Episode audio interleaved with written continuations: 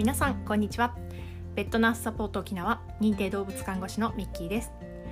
今日のトピックはまさに昨日の朝から今朝にかけて起こった迷い犬を保護したっていう私の体験をもとに、皆さんにもぜひご自身がお住まいの地域で起こったらどうするかっていうことを考えていただいたり、うちの地域ではこうしてるよっていうご意見があればお伺いしたいなと思い、お話をさせていただきます。ですね、どういうことが起こったかというと、今日が月曜日なので昨日日曜日の朝ですね、私お仕事で、とある動物病院さんに通訳の仕事で行っていたんですが、そこで通訳相手の外国人のペットオーナーさんとお話を、問診をまさに取ろうとしていた時に、視界にですね、あれなんか犬がっていう感じだったんですけど、違和感があって、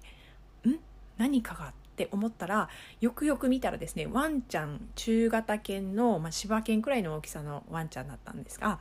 リードをですねずるずる引きずりながら一人で歩いてたんですね。で、どういうことって思って振り返ったんですけど、周りには人がいなくて、でそのままワンちゃん歩いてって、結構交通量の多い道路の前だったんですが、てってってって反対車線に渡っていってしまって、あれこれはまずいってとっさに判断して、そのクライアントの飼い主さんにはちょっとだけごめんなさいって言って、走って信号を待って、青になるのを待って、反対側の道路に渡って、その時点ではちょっとワンちゃん見えなかったんですけど、さらに奥の路地の方に入っていったら、ワンちゃんがもう匂いを嗅ぎながらそこら中にマーキングをしていて、で運よくそのマーキングをすることに集中していたので、私が近づいたのを気づかなかったのか、あんまり気にしない子だったのか、そんなに慌てたりしなかったんですね。でたまたま雨が降りそうだったので、長い絵の傘を持っていて、その傘の絵で、これはちょっと近寄りすぎて逃げたら困ると思って、傘の絵でクッと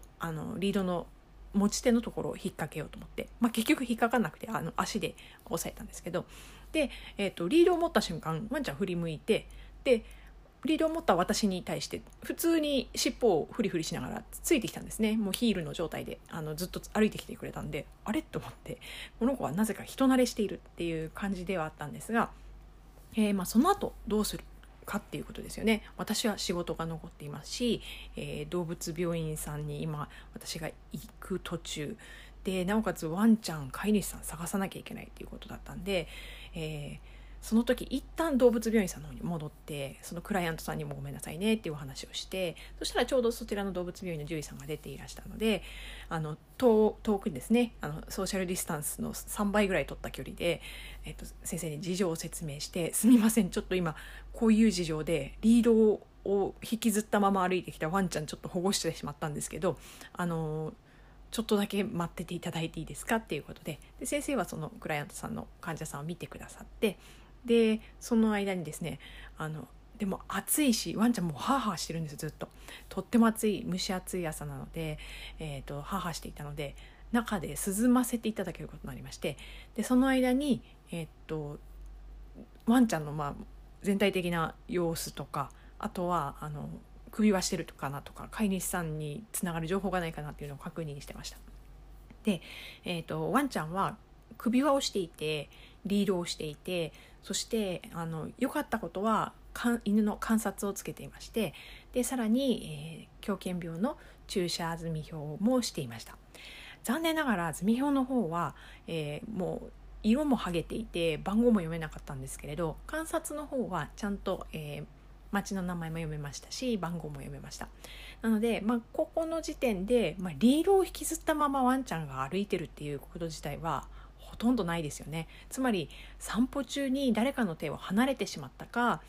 もしくは、どこかに繋いでおいたつもりだったんだけど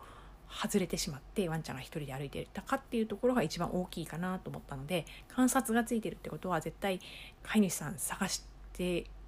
いらっしゃるはずっていう確信もあったので、また先生に事情を説明して、警察に電話してみます、動物愛護センターの方にも連絡はするんですかっていうことを、言おうと思ったんですが、よくよくハッと気づいたら今日は日曜日、つまり役場も空いてないし、動物愛護センターもお休みっていうことですね。というと選択肢は、警察署に連れて行くか、家に連れて帰るか、もしくは動物病院さんで預かっていただくか。でもちろんね、歩いていてその辺を歩いていたワンちゃんを、保護することはとても大事なんですが、動物病院さんで預かってもらうにはいろいろリスクありがありますよね。内部外部寄生虫だったり、体調の面だったり、あとワンちゃんが攻撃的ではないかなとか、そういったこととか、あと私が保護したのにそのまま丸投げっていうこともできませんよね。なので、いろんなことが一瞬で頭をよぎりました。そして私が住んでいる地域の動物病院さんではないんですね。でうちから、日曜日の朝すごく空いてる時間帯で30分ぐらいなんですが、混んでる時は1時間弱かかりますし、とても暑い日なので、その中を車の中に乗せてうちまで連れて行く。しかもうち集合住宅でお庭ないんですね。なので、しかも体長が30センチまでの動物しかダメなので、これはどうしようっていうふうに悩んでいたんですが、とりあえず周りに探している人がいないかなっていうところもちらっと見たんですけれど、そういう感じの人もいらっしゃらなかった。で、そこでですね、とりあえず、獣医さんがまず、とりあえず犬舎に入れてていいよということで、涼しいのでその中に犬舎で入れさせていただきました。その前に、ワンちゃん結構お利口さんで触らせてくれるし、とっても暑そうでパンティングずっとしてたんですが、観察つけていたのも観察の番号も一応写真に撮って、それからワンちゃんの全身の何色のオスなのかメスなのかとか、なんか他に特徴がないかな、色とか体の状態とかさささっと見て、どんどんメモを取りながら、確認をしていきました。で、その後ですね、警察署にもこれは電話するしかないなと思って、とりあえず電話をしまして、でただですね、警察署の方曰く、私が保護主で、私がこのままちょっとワンちゃんをお預かりっていう場合には拾得物届が出せませんということなので、拾得物届を出すのであればワンちゃんを連れてきて、ワンちゃんは警察署で、保護になりますということで、言われました。で動物病院の先生には観察もついてるし、飼い主さん探しているはずだし、飼い主さんも判明するのはすぐなはずだから、分かるまでは預かってもいいよって言ってくださったんですけれど、いろいろ検討した結果、日曜日であることで、動物愛護センター沖縄県はですね、保護した人とか、ワンちゃん猫ちゃんがいなくなってしまった人それぞれが、動物愛護センターのホームページを使って自分で投稿をすることができるんですね。でただもちろん勝手に投稿して勝手にアップされるのではなくて、職員さんが必ずどういう内容なのかっていうのを確認されてるんですね。っていうことは、今日は日曜日、職員さんいらっしゃらない。なので、その情報は今日はアップされないということは、飼い主さんが一番公共の場所で、ワンちゃんにつながる可能性があるっていうのは、やはり警察署かなというふうに私は考えました。なんでかっていうと、動物病院って意外と皆さん行ってらっしゃるところが違うんですよね。で、しかも日曜日空いてない動物病院も沖縄県とても多いので、飼い主さんがそこまで自分が行ってない動物病院さんだと頭が回るかなっていうところ、それから動物病院さん空いてるところも夜は閉まってしまいますよね。飼い主さんが、どこにいるのかなってなった時に、もしあそこにいるよって何かの情報で知ったとしても、動物病院が空いてない時間だったら、次の日まで待たないといけないっていうことを考えると、もしかしたら警察署が一番夜も対応してもらえるのかなというふうな考えに至って、最終的には、警察署の方に、連れて行って拾得物届ということで、出させていただきました。お預かりしていただくのもちょっと心苦しかったんですが、ただこれが一番飼い主さんに早くつながる、手立てかなと思って、私はこの、選択肢を選んだんですが、例えば、それ以外にですね、実際に空いてないのは分かってたんですが、動物愛護センターにとりあえず電話をしてみました。警備員さん出てくださったんですが、職員さんいないので観察番号の照合はできませんっていう方です。でそれから動物病院さんの方でもマイクロチップのリーダーを持っていたので照合してくださろうとしたんですけど、先生曰く先生のところでは電話での、マイクロチップ番号の照合をされているということだったので、動物病院が一番よく連絡をするAIPOっていうところですね。そちらの方では、平日しか空いていないのでやはり照合が今日できない。この件に関しては、動物病院さんによってはデータベースにアクセスする、ログイン方法をすでに取得されているところはAIPOが休みの時でも確認はできるようになっていると思います。でそれからマイクロチップのデータベースっていうのは他にもですね、登録先が別団体さんが2つほどあるので全部で3つあるんですね。1つ例えばAIPOで見つからなかったとしても他のデータベースも本当は探す必要があるのかなと思います。であと役場の方にも連絡をしました。で役場の方でもやはり本日ちょっと1人しかいないので対応ができませんということでした。なのでやっぱり私の選択肢の中ではもう警察署ということでワンちゃんを連れて行ったんですが、この時ですね、皆さんのところだったらどうされるのかなっていうところがとっても気になりまして、で、私は昨年にもですね、実は前に勤めていた動物病院さんの方で、ワンちゃん保護した方の、その辺を歩いてたワンちゃんを保護してくださった方がいて、動物病院で1日お預かりをしたことがあるんですね。でその時に、沖縄県は迷子のワンちゃんとか猫ちゃんの情報を、載せる Facebook のグループがあって、承認されてから投稿できるっていう形なんですけれど、そこに投稿して、その時は翌日に飼い主さんが見つかりました。でなので今回も同じように、載せさせていただいて、いろんな方にシェアしていただいたり拡散していただいたり、はい、しました。であとはその時にうちの県ではこういう風になっていて日曜日でも紹介できるよっていうお話も聞きました。で、残念ながらちょっと沖縄県の私がそのこう発見した、市町村ではそれができなかったので、警察署っていう形にはなったんですが、それ以外にあとは例えばツイッターとかインスタグラムとかそういうところでも迷い猫の情報を流していらっしゃる方もいるのかなと思います。で、皆さんのお住まいの地域はどういった SNS が一番使われているのかなっていうのを知っておくのもいいのかなっていうところは思いますし、あとは観察ですね。観察も市町村によってそれぞれデザインが違いますし、観察自体には、市町村名がしっかり書いてあるので、それを読んだらすぐに分かるんですが、例えば、注射済み表しか、ついてないっていう時ですね。そういう時には何をどういうふうに探したらいいかなっていうのを確認しようと思って見ていたら、厚生労働省のホームページにですね、犬の観察注射済み表についてっていうページがありまして、でそこのところにですね、各市町村での、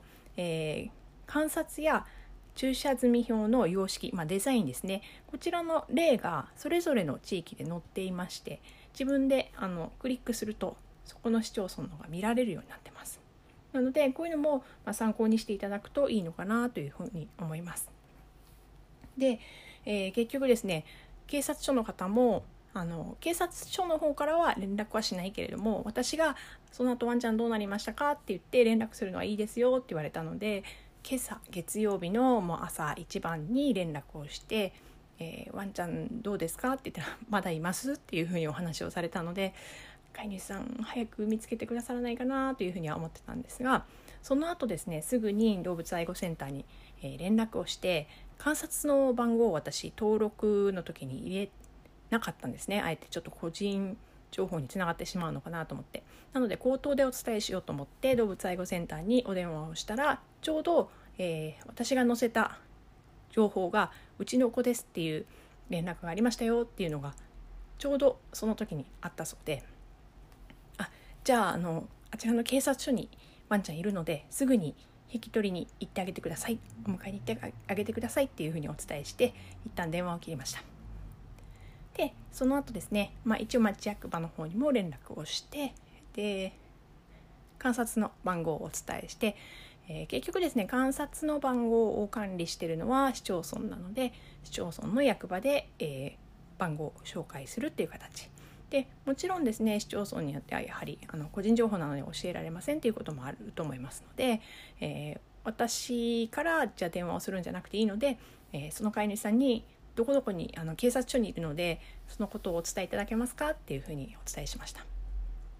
で、最終的に愛護センターにお電話をかけた方と、その私が市町村でかけて照合した飼い主さん同じ方だったので、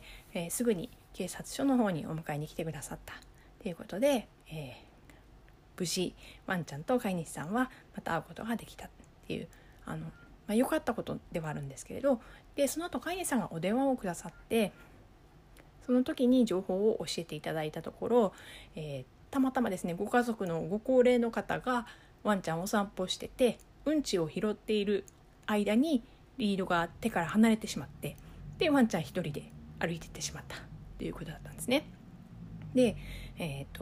ただ、歩いていっても見つからないかもしれないから車の方が早いと思って車で探しに行ったんですっておっしゃってました。なるほどと思って、道理で探してる風な歩いてる人がいないなと思ったんですが、で私が見つけたところは確かに、交通量の多い、道路で第一発見をしたんですが、その後ワンちゃんどんどん路地の方に入っていってしまったので、やっぱりワンちゃん探すときはちょっと車難しいですよねっていうところも気づきました。で、今回思ったのは、じゃあ自分の住んでいる地域でこういう方向、迷い犬を見つけたらどうするか、また自分が例えば旅行先で見つけたとか出張先で見つけた、今はなかなか難しい状況ですけれども、もしくはお仕事で行ってる時で何か人の家に行く時に見つけた時にどういうふうに対応するか。今回に関してはたまたま日曜日だったということで、自分の中の選択肢をいろいろ頭の中で組み立てて、その中から最良ではないかもしれないけれども、最適な選択肢を選ぶっていう方法にはなったんですが、もしかしたらもっと違う方法があったんじゃないかなというふうにも思います。なので、今回はですね、こういった、やり方はどうですかとか、あとうちの市ではこういうふうにやってますよっていう情報もいただけたら嬉しいなと思います。今回のケースに関しては、無事に飼い主さんとワンちゃんが再び会うことができたのでよかったんですが、やっぱり保護してみてもどかしいなって思ったのが、とってもお利口さんでお座りもお手もできて、で抱っこしても中型犬の雑種の子だったんですけど、抱っこしてもうっていうこともなくて、で首輪を外して首輪の内側を見たりとか、体を見たりとかしたんですが、全然お利口さんではありました。ただ首輪の内側にも外側にも、お名前とか、あとお家の情報、住所だったり電話番号が載っていなくて、お名前呼べないってやっぱりとってももどかしいんですよね。でそれから絶対お家近いはずなのに、お家の場所がわからない、飼い主さんへの連絡先がわからないっていうことは、一旦遠回りをしてからじゃないとその子はお家に帰れないっていうことがやっぱりもどかしいなっていうふうに思いました。なのでもちろん個人情報っていうね、問題はあるんですけれども、ワンちゃん猫ちゃんにはやっぱりお名前ぜひタグに書いていただきたいと思いますし、ワンちゃんたちもねやっぱり不安だと思うんですね。犬舎の中で最初は普通に入っててくれたんですけど、だんだんキューキューって言い出したりとか、不安そうな顔になってきて、それはそうだよねって思いながら、でもお名前も呼んであげられない、話しかけることはできてもお名前呼んであげられない。お家に私を引っ張って連れて帰ってくれるんだったらいいんですけど、でもさっきみたいにずっとマーキング色なところでしているんだとお家に帰るかわからない、そういうことがあるんだなというふうに思いました。で私はこの時に名前が呼べないっていうこと、お座りお手ができるっていうことは飼い主さんに飼われてるっていうこと、これがですね本当に東日本の震災の時の、動物救護センターでボランティアをした時のことを本当にあって思い出しました。なので、自分たちの飼っているペットに関してもそうですし、飼い主さんたちに対してもぜひ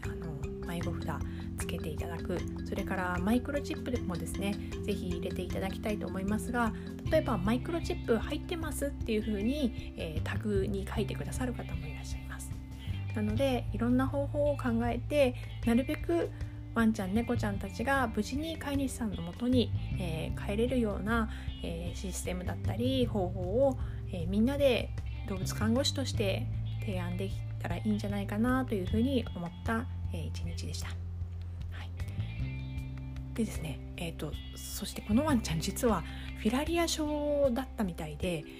お薬は毎月飲んでますっておっしゃってたんですが、あの暑い中もうハーハーしながらずっと長距離を歩いてたら、もしかしたら突然バタッと倒れたかもしれないので、あの時に保護できてよかったなというふうに思います。もちろんリードもしたままだったので、どこかに引っかかってしまう可能性もありましたし、道路を渡るときに例えば車にひかれてしまったら車の多重事故に、つながる可能性もありましたので、そういうところも、本当に今回はワンちゃんも怪我なくて誰も、事故に遭わなくてよかったなというふうに思います。皆さんはどういうふうにお考えでしょうか。よろしければ、ご感想ですとかご意見いただけると嬉しいです。それでは今回はこの辺で。ペットナースサポート沖縄ミッキーでした。